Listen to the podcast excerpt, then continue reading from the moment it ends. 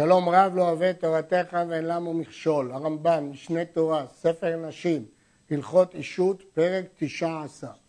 מתנאי הכתובה שיהיו בנים הזכרים יורשים כתובת אימן ונדונייתה שהכניסה בתורת נכסי צאן ברזל, ואחר כך חולקים שאר הירושה עם אחריהם בשווה. כבר אמרנו שאחד מתנאי הכתובה היא בנין דכרין. מה פירוש בנין דכרין?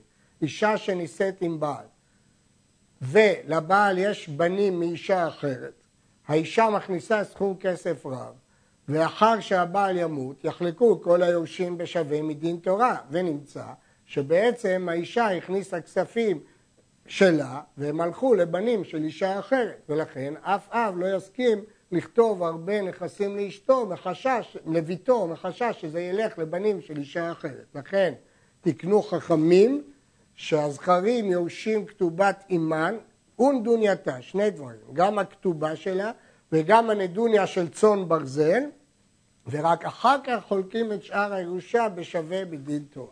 כיצד? נשא אישה, כתובתה ונדונייתה אלף. הכתובה שהבעל חייב לה, והנדוניה של צאן ברזל שהכניסה ביחד זה אלף. וילדה בן, ומתה בחייו, ואחר כך נשא אישה אחרת. כתובתה ודונייתה 200 והולידה בן מהאישה השנייה ומתה בחייו ואחר כך מתו והניח אלפיים. בנו מן הראשונה יורש אלף שבכתובת אמו ובנו מן השנייה יורש 200 שבכתובת אמו והשאר יורשים אותו בשווה כדין חלוקה מהתורה שבנים יורשים את אביהם נמצא ביד בין, בין הראשונה 1,400 וביד בין השנייה 600. הרי שהבנים של הראשונה קיבלו עדיפות כי כתובתם הייתה מרובה ודוניית אימם הייתה מרובה. במה דברים אמורים? יש פה הסתייגות. כשהניח יתר על כדי שתי הכתובות דינר אחד או יותר, כדי שיחלקו השאר בשווה. אבל אם לא הניח יתר דינר, חולקים הכל בשווה. שאם ירשו אלו כתובת אימן ואלו כתובת אימן ולא יישאר דינר אחד לחלוק אותו בין היורשים, נמצא תנאי זה מבטל חילוק ירושת בין הבנים בשווה שהוא מהתורה. אי אפשר שתקנה דרבנן ירושת בנים דכרית תעקור דין תורה שהוא ירושת הבנים. אז לפחות צריך שבדינר אחד יחלקו בשווה.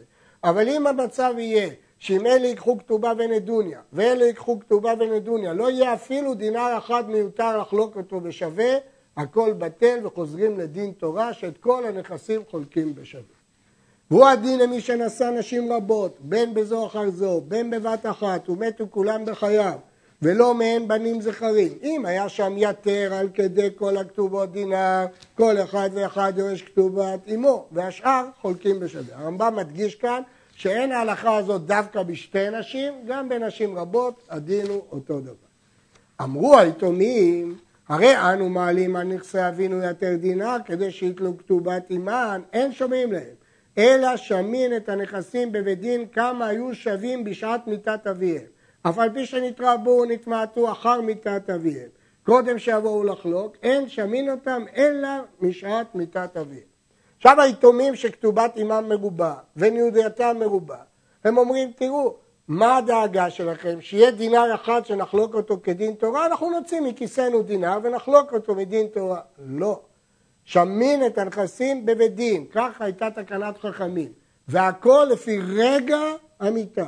אם ברגע מיתת האב היה מותר דינר, יש כתובת בנין דחית. אם ברגע מיתת האב אין, הם לא יכולים להוציא מכיסם, ואפילו שהנכסים אחר כך יתרבו, זה לא משנה. הרגע הקובע הוא רגע מיתת האב. היה שם יתר על כדי כל הכתובות דינר או יתר, אף על פי שיש עליו שטר חוב כנגד היתר. בעצם האבא חייב במקביל, אינו ממעט, אלא כל אחד ואחד מהם יורש כתובת אמו. עדיין מקדמים את ירושת התורה, מחלקים את הדינר בשווה, למרות שאחר כך הם יצטרכו לשלם לבעל חוב. מה הטעם של הדין הזה? קודם כל, כי יכול להיות שהבעל חוב ימחל, ויש פירוש של החלקת מחוקק, שרמוז ברש"י, שהטעם הוא מפני שגם אם הם פורעים חוב, הם מקיימים בזה את ירושה. על ידי הירושה הם פורעים את החוב. ולכן לא אכפת לי שבדינר הזה יפרעו חוב, אלא יש כתובת בנין דפי. מי שהיה נשוי שתי נשים, ומתה אחת מהן בחייו, ואחת אחר מותו. זאת שמתה בחייו, הוא בעצם ירש אותה. והשנייה מתה אחר מותו, ולא בנים משתיהם, אף על פי שלא הניח יותר שתי כתובות. אם נשבעה השנייה שבועת אלמנה קודם שתמות, כלומר מגיע לה כתובה, בניה קודמים לירש כתובתה, מפני שאינם יורשים כתובת עמם בתנאי זה, אלא ירושה של תורה. מגיע להם מהתורה את הכתובה, ואחר כך ירשו בני הראשונה כתובת עמן בתנאי זה. ואם נשאר שם כלום, חולקים אותו בשווה. ואם מתה קודם שתישבע, בני הראשונה יורשים כתובת עמן בלבד, והשאר חולקים בשווה. מחדש הרמב"ם, שאם הראשונה מתה בחייו, ואחר כך מתה, מת הבעל או מתה השנייה, אז כאן השניים יורשים את כתובת אימן מדין תורה, כיוון שהם ירשו את הכתובה. ואילו הראשונים יורשים רק מדין כתובת בנין דכרין, כי בעצם לאימם לא מגיעה כתובה כי היא מתה לפני הבעל. ולכן השניים קודמים לראשונים. אלא אם כן, אימם של השניים לא הספיקה להישבע, ואז היא לא זכתה בכתובה, ואז היא לא מורישה את זה לבניה. ואז הם שווים כי שניהם יורשים בתקנת חכמים. ואם אין מספיק לשתי הכתובות, כותב המגיד משנה, אין בני הראשונה נוטלים כלום. מדוע? כי קודם כל בני השנייה מגיע להם את הכתובה מדין תורה, ולא תקנו אה, לחצאי. יש דעה כזאת, אבל ההלכה לא כך, אלא בין כך ובין כך, השניים נוטלים קודם כל את הכתובה שמגיעה להם מהתורה, ומה שנשאר, הראשונים לוקחים את מה שנשאר לכתובת אימן, והשאר, הדינר האחרון, חולקים בשווה. היה נשוי שתי נשים, ולא מהם בנים, ומת, ואחר כך מתו אנשים. הוא מת, הוא התחייב לשתיהן כתובות, ואחר כך מתו אנשים. אם נשבעו ואחר כך מתו, כל אחד ואחד יורש כתובת אמו בירושה של תורה, ולא בתנאי זה. כי אם האימהות כבר נשבעו, כבר מגיעות להם הכתובות, ולכן, כיוון שהאבא מת בחייהם, מגיעות להם הכתובות מדין תורה. לפיכך אין משגיחים, יש מותר או אין שם מותר, כי מגיעה להם הכתובה. ויורשי הראשונה קודמים ליורשי השנייה. ואם לא נשבעו, ואז לא, האמהות לא זכו בכתובות כי הם לא נשבעו, חולקים הבנים הכל בשווה, ואין שם ירושת כתובה, לפי שאין לאלמנה כתובה עד שתישבע. אז אין בכלל כתובה. אז אם אין כתובה זה סתם ירושה של האבא. סתם ירושה של האבא חולקים בשווה. אחת נשבעה ואחת לא נשבעה. זו שנשבעה, בניה יורשים כתובתה תחילה, כי מגיע להם מדין תורה את הכתובה. והשאר חולקים אותו בשווה. וכל היורש כתובת אמו שמתה בחיי אביו, כלומר שהירושה היא לא מהתורה אלא מתנאי בדין, אינו טורף מכסים משועבדים, אלא מבני חורים ככל היורשים. כיוון לא גובים מנכסים משועבדים, כיוון שקבעו את כתובת בנין דכרינין כירושה. הדבר הזה הוא מחלוקת, יש שסברו שכתובה היא כבעל חוב, ולכן גובה גם עם שעובדים. ונחלקו בלשון הכתובה, הם כותבים ירטון או יסבון. אם כותבים ירטון, סימן שבנין דכרין זה ירושה, ואז זה לא גובה ממשועבדים. אם כתוב יסבון, זה לשון בעל חוב, ואז גובה ממשועבדים. הרמב"ם פוסק זה ירושה ולא גובה מנכסים משועבדים, אלא מבני חורים. נמשיך בתנאי כתובה. ומתנאי הכתובה, שתהיינה הבזנות ניזונות מנכסי אביהן אחר מותו עד שיתארסו, או עד שיפגרו. לא רק האימא יכולה להישאר בבית, גם הבנות יכולות להישאר בבית ולקבל פרנסה עד שיתארסו, או עד שיהיו בוגרות ויכולות לעבוד בעצמן. בגרה הבת, אף על פי שלא נתארסה, או נתארסה אף על פי שלא בגרה, אין לה מזונות, וכבר הסברנו מה זה בוגרת. ובת הניזונת מנכסי אביה לאחר מותו, מעשה ידיה ומציאתה לעצמה, לא לאחים. פה יש חידוש, שלמרות שמגיע לה מזונות, אבל כאן מעשה ידיה לא שלהם. שלא כמו אצל אלמנה שהיא מקבלת מזונות ומעשה ידיה שלהם, כאן לא כך. למרות שבדרך כלל תקנו פרנסה תחת מעשה ידיה, נוח לה לאדם שביתו תרוויח. ולכן לגבי אישה מעשה ידיה של היורשים, ולגבי הבת היא גם מקבלת מזונות ומעשה ידיה שלה. פוסקים לה בת מזונות וכסות ומדור בנכסי אביה כדרך שפוסקים לאלמנה. כבר למדנו שמזון זה לא רק אוכל, זה גם כסות וגם דירה. ומוכרים למזון הבנות וכסותם בלא הכרזה כדרך שמוכרים למזון האלמנה וכסותה. אם אין כסף מזומן מוכרים נכסים כדי לפרנס את הבנות. אלא שהאישה פוסקים לה לפי כבודה וכבוד בעלה, כי עולה עמו ואינה יורדת עמו, זו התחייבות של הבעל לאשתו. אבל הבנות פוסקים להם דבר המספיק להם בלבד, והן הבנות נשבעות. הן לא עולות עמו, הן לא התחתנו איתו. האמא התחתנה איתו, אז היא עולה לרמת החיים שלו, אבל הבנות מקבלות לפי מה שמגיע להן בלבד. ואין הבנות נשבעות. אגב, יש חולקים שגם לבנות נותנים לפי כבוד אביהם, כך אומר הבית שמואל, אבל הרמב"ם לא סובר. אין הבנים יורשים כתובת אימן, כתובת בנין דכרין שדיברנו קודם, ולא הבנות ניזונות אחרי מות אביהם עד שיתארסו יפגעו, עד שיש תא כתובה יוצא מתחת ידם. אמרנו שכל זה תנאי כתובה. מתי חלים תנאי כתובה? כשיש כתובה. אבל אם אין שם שתה כתובה, אין להם כלום, שם המחלה אימן כתובתה. ואם היא מחלת הכתובה, נמחלו גם תנאי כתובה. ואם אין דרכם לכתוב כתובה, אם במקום הזה לא כותבים כתובה, יש להם, לפי התנאים, כי זה שאין להם את השטר, זה לא הוכחה שאין פה כתובה. אם הוא מחלה, היה צריך לכתוב שובר. י"ג מי שציווה בשעת מיתתו לעקור אחד מתנאי הכתובה, כגון שאמר, אל יזונו בנותיו מנכסיו, או אל תיזון אלמנתו מנכסיו, או אל ירשו בניו כתובת אימן, אין שומעים לו.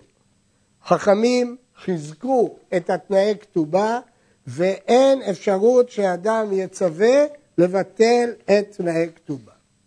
הרעב"ד חולק על דברי הרמב"ם ואומר שמזון הבנות לא תלוי אם, אם פרעו את הכתובה או לא פרעו את הכתובה. גם אם הבעל פרע את הכתובה, גם כן מגיע לבנות מזונות. אבל הרמב"ם סובר לא כך, שאם היא מחלה נמחקו כל חיובי הבעל, כולל מזונות הבנות, כל תנאי הכתובה. נמשיך. נתן כל נכסיו במתנה לאחרים. אם אדם לפני מותו אמר שהוא נותן את כל נכסיו לאחרים. הואיל ומתנת שכיב מרע אינה קונה אלא לאחר מיתה, כמו שהתבהר, יש כלל בהלכות שכיב מרע, שהמתנה קונה רק לאחר מיתה, כי הוא לא עשה קניין אמיתי, זה רק מתנת שכיב מרע. הרי המתנה וחיוב הנכסים בתנאים אלו באים כאחד. מיד כשהוא מת, חלים עליו תנאי כתובה. מיד כשהוא מת, חלה עליו המתנה שהוא נתן לאחר. מה עושים? לפיכך אלמנתו ובנותיו ניזונות מנכסיו, ובניו יורשים כתובת אישה שמתה בחיי בעלה. כלומר, שמתנת שכיב מרע חלה יחד עם ההתחייבויות של תנאי כתובה. אז כבר חלו ההתחייבויות של תנאי כתובה, ואם כן, מתנת שכיב מרע לא יכולה להפקיע אותה. יש לשאול, הרי הרמב"ם אומר שנעשו בזמן אחד. אז אם נעשו בזמן אחד, מדוע קודמת הכתובה למתנת שכיב מרע? מסביר הריף בבבא בתרא, שכיוון שההתחייבות של מתנת שכיב היא מדרבנן, כדי שלא תטרף דעתו, הרי בעצם הוא צריך לעשות קניין, הוא לא עשה שום קניין. חכמים האמינו לשכיב מרע שקניינו קניין, כדי שלא תטרף דעתו בשעת מיתה. לכן ההתחייבות של תנאי כתובה קודמת לה. למה? כי כתובת הבנים היא תקנת חכמים, שקודמת לתקנה הזאת שהוא החליט לתת במתנת שכיב מרע. בהלכות זכייה ומתנה, הרמב"ם מנסח את זה קצת אחרת. שהרי במיתתו נתחייבו הנכסים בכתובה ומזונות, ואלו שנתן להם במתנת שכיב מרע לא יקנו אלא לאחר מיתה. משמע מדברי הרמב"ם שההתחייבות של השכיב מרע חלה דקה אחרי המיתה. ואילו ההתחייבות שתנאי כתובה חלה בדיוק במיטה. הרעב"ד חולק על זה ואומר שבכל מקרה אם הוא כתב מתנת שכינמרה לא גובים את הכתובה לאלמנה. ועל זה יש דיון פה במפרשים, במגיד משנה ואחרים. י"ד בת הממאנת הרי כשאר הבנות ויש לה מזונות בת של אישה שמענה, הרי כשאר הבנות ויש לה מזונות. מה פירוש בת הממאנת? אדם נשא קטנה יתומה, שאין לה אב, והקידושים הם לא מהתורה, ולכן אם היא רוצה היא יכולה למהן וללכת, הקידושים הם מדרבנן, וילדה לו בת, ואחר כך מענה בעודה קטנה, ומתה אותה בת יש לה מזונות. יש לבת הזאת מזונות. למה? כיוון שלדעת רבנו סוף סוף חל עליה התחייבות של תנאי כתובה. הראב"ד שואל, איך יכול להיות בכלל מציאות של בת הממאנת? הרי אם היא קטנה שיכולה למאן, אז אין לה בת, היא לא יכולה להוליד. ולכן אה, הראב"ד מפרש פירוש אחר לגמרי, ששאלו על הממאנת בעצמה, אם יש לה מזונות או לא, ולא על הבת שלה. ממשיך הרמב"ם, אבל בת היבמה ובת השנייה ובת הארוסה ובת האנוסה, בת של יבמה ובת של אישה שנייה, דהיינו איסורי עריות מדרבנן, שאסור היה לו לשאת אותה מדרבנן, ובת הארוסה, שהוא רק הרס אותה ובא עליה לפני הנישואין, ובת האנוסה, אנס אישה, והתחייב לנושאה כמו שכתוב ולא תהיה לאישה, אם ילדה לו בת, כל אלה אין להם מזונות. מדוע? כי אין להם כתובה. הבת האנוסה, תמורת הכתובה, היא מקבלת כסף קנס, אין לה כתובה. ולכן כיוון שאין כתובה, אין גם תנאי כתובה. אבל בחיי אביהם הוא חייב במזונותם כדין שאר הבנים והבנות בחיי אבותיהם. זה דין מיוחד רק אה, אחר המיטה, אבל בחיים אז חייב לתת מזונות. הדין הזה הוא ספק בגמרא, והגמרא הכריעה שהגמרא נשארה בספק, והרמב"ם מכריע שמספק הם לא יכולים ליטול מהירושה, אבל האבא, כל עוד הוא חי, חייב לפרנס אותה. המארס בת הניזונת מן האחים, חייב במזונותיה משעת אירוסין, שהרי אין לה מזונות מאחיה משנתארסה, ואינה בוגרת כדי שתזון עצמה, אלא קטנה או נערה, ואין אדם רוצה שתתבזה ארוסתו ותלך ותשאל על הפתחים. בדרך כלל אדם לא חייב במזונות אשתו אלא משעה שנשאה, או משעברו 12 חודש מהאירוסין והוא עוד לא נשא משום מה. אז הוא חייב במזונות. אבל באירוסין וב-12 חודש הראשונים הוא לא חייב במזונות. אבל אם יש בת שהיא קטנה או נערה ואביה מת ומפרנסים אותה מהירושה אחיה והיא התארסה, הרי למדנו שברגע האירוסין הבנים מפסיקים לתת לה מזונות. אז אם הוא לא ייתן מזונות והם לא ייתנו מזונות, מה יהיה עם הבת האומללה הזאת? תלך תשאל על הפתחים? לא. אנחנו מניחים שהמארס בת כזה לוקח בחשבון שהוא מתחייב במזונותיה. נישאת הבת ומענה אם הייתה קטנה, או נתגרשה, או נתאלמנה, אפילו היא שומרת יבם, הואיל וחזרה לבית אביה ועדיין לא בגרה, הרי זו ניזונת מנכסי אביה עד שתבגור או עד שתתארס. אמרנו שבת אוכלת מנכסי אביה עד שתהיה בוגרת או עד שהתארסה. אם היא לא בגרה והיא התארסה, אבל לא עלה יפה, והתגרשה או התאלמנה, היא חוזרת לבית אביה, חוזרת ליזון מנכסי אביה, כיוון שהיא לא בגרה. עד שתבגור או עד שתתארס שנית. מי שמת והניח בנים ובנות, ירשו הבנים כל הנכסים, והם זנים את אחיותיהם עד שיבגרו או עד שיתארסו. במה דברים אמורים? ושהניח נכסים שאפשר שיזונו מהם הבנים והבנות כאחד עד שיבגרו הבנות, ואלו הם הנקראים נכסים מרובים. אז הבנים יורשים והם מזנים את הבנות. אבל אם אין בנכסים שהניח אלא פחות מזה, לא יספיקו הנכסים כדי שיהיה מזונות הבנים והבנות עד שיבגורו. ואין שם אלא כדי מזון הבנות בלבד. אין, זה פחות. מוציאים מזונות לבנות עד שיבגורו ונותנים השאר לבנים. הבנות קודמות. אז קודם כל שמים בצד סכום שיספיק לבנות עד שיבגורו והשאר לבנים. ואם אין שם אלא כדי מזון הבנות בלבד, אם ניקח את הכסף למזונות עד שיפגעו, יש הרבה בנות וכולן קטנות, ועד שיפגרו תתחסל כל הירושה, הבנות ניזונות עד שיפגרו, עד שיתארסו, והבנים ישאלו על הפתחים. כי דרך איש חזר על הפתחים ולא דרך אישה. ולכן אנחנו נוקטים שהבנות ייזונו והבנים יחזרו על הפתחים. אין לנו עניין שבנות יחזרו על הפתחים. זאת משנה, במשנה מפורשת, שכך קודמות הבנות מנזונות לבנים. במת והבורים כשהניח קרקע, אבל אם הניח מטלטלין, בעצם מדין הדגמרא בכלל אי אפשר לגבות ממטלטלין.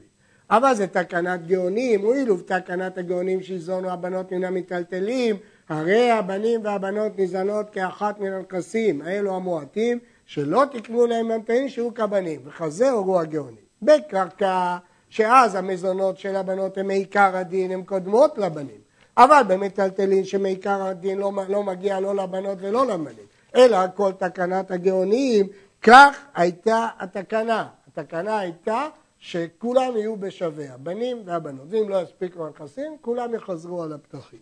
אומר הבית יוסף, ומביאו הרמה בשולחן ערוך, אבן העזר, שאם כותבים בנוסח הכתובה כמו שאנחנו נוהגים, מטלטלין אגב קרקע, הם מקבלים את הדין של קרקע.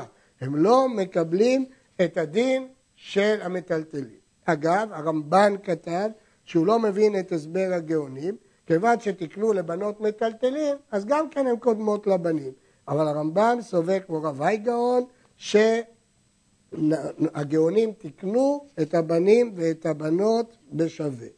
יש כאלה שאומרים שהרמב"ם בתשובה חזר בו, אבל זה לשון הרמב"ם כאן. הניח קרקע, והיו הנכסים מרובים, להספיק לכולם, ונתבעתו אחר כך, כבר זכו בהם יורשים, כי אמרנו שאם הנכסים מרובים ומספיקים לבנים ולבנות, אז היורשים, למרות שאחר כך התמעטו, השעה הקובעת זה שעת המיטה. היו מועטים בשעת מיטה, ונתרבו אחר כך, הבנים יורשים אותם. פה לא הולכים אחרי שעת המיטה. ואפילו לא נתרבו. אם קדמו הבנים ומכרו נכסים מועטים, מכרם קיים. בדיעבד, סוף סוף יש להם ירושה פה, ולכן מכרם קיים. אבל לכתחילה, הבנות קודמות. היו הנכסים מרובים, ויש עליו חוב, או שהתנה עם אשתו שיזון את ביתה, אין החוב ולא בזונות בת אשתו ממעטים בנכסים, אלא ירשו הבנים הכל, ויתנו לבעל חובו, ויזונו בת אשת אביהם עד זמן שפסק, ויזונו אחיותיהם עד שתגורו, עד שיתרסו מתחת ידיהם. הניח אלמנה ובת ממנה, או מאישה אחרת, ואין בנכסים כדי שיזונו שתיהם, קודם דיברנו שהנכסים לא מספיקים בשביל הבנות והבנים, ואמרנו שהבנות קודמות. אבל מה הדין אם הבנות לא מספיקות לאלמנה ולבנות? אומר הרמב"ם, האלמנה ניזונת והבת תשאל על הפתחים. האלמנה קודמת לבת. וכן אני אומר שמזונות הבת קודמים לירושת הבן כתובת אמו שמתה בחיי אביו, אף על פי ששניהם מתנהג כתובה. אם יש התנגשות בין מזונות הבת לבין כתובת בנין דכרין, שניהם זה תקנות חכמים, מזונות הבת קודמות. אומר הרמב"ם סברה, קל וחומר הדברים. ומה אם נדחית ירושה של תורה מפני מזונות הבת? אם אמרנו שמזונות הבת קודמים לירושת הבנים, קל וחומר לא תדחה ירושת הכתובה שהיא תנאי בדין מפני מזונות הבת, ודאי שירושת הכתובה תידחה מפני מזונות הבת. למה? כי מזונות הבת זה תנאי בדין וכתובת בנים דחרין זה תנאי בדין. אז אם אפילו ירושת הבנים שהתורה נדחית מפני תנאי בדין של מזונות כי לא רוצים שהבנות יחזרו על הפתחים, כל שכן שתנאי בדין של מזונות הבת קודמים לתנאי בדין של כתובת בנים דחרין. מי שמת והניח בנות גדולות וקטנות ולא הניח בן, אין אומרים יזונו הקטנות עד שיפגורו ויחלקו שאר הנכסים בשווה, אלא כולם חולקות בשווה. אין לנו פה עדיפות של הבנות הקטנות על הבנות הגדולות, אלא כולם חולק, חולקות את הנכסים בשווה. עד כאן.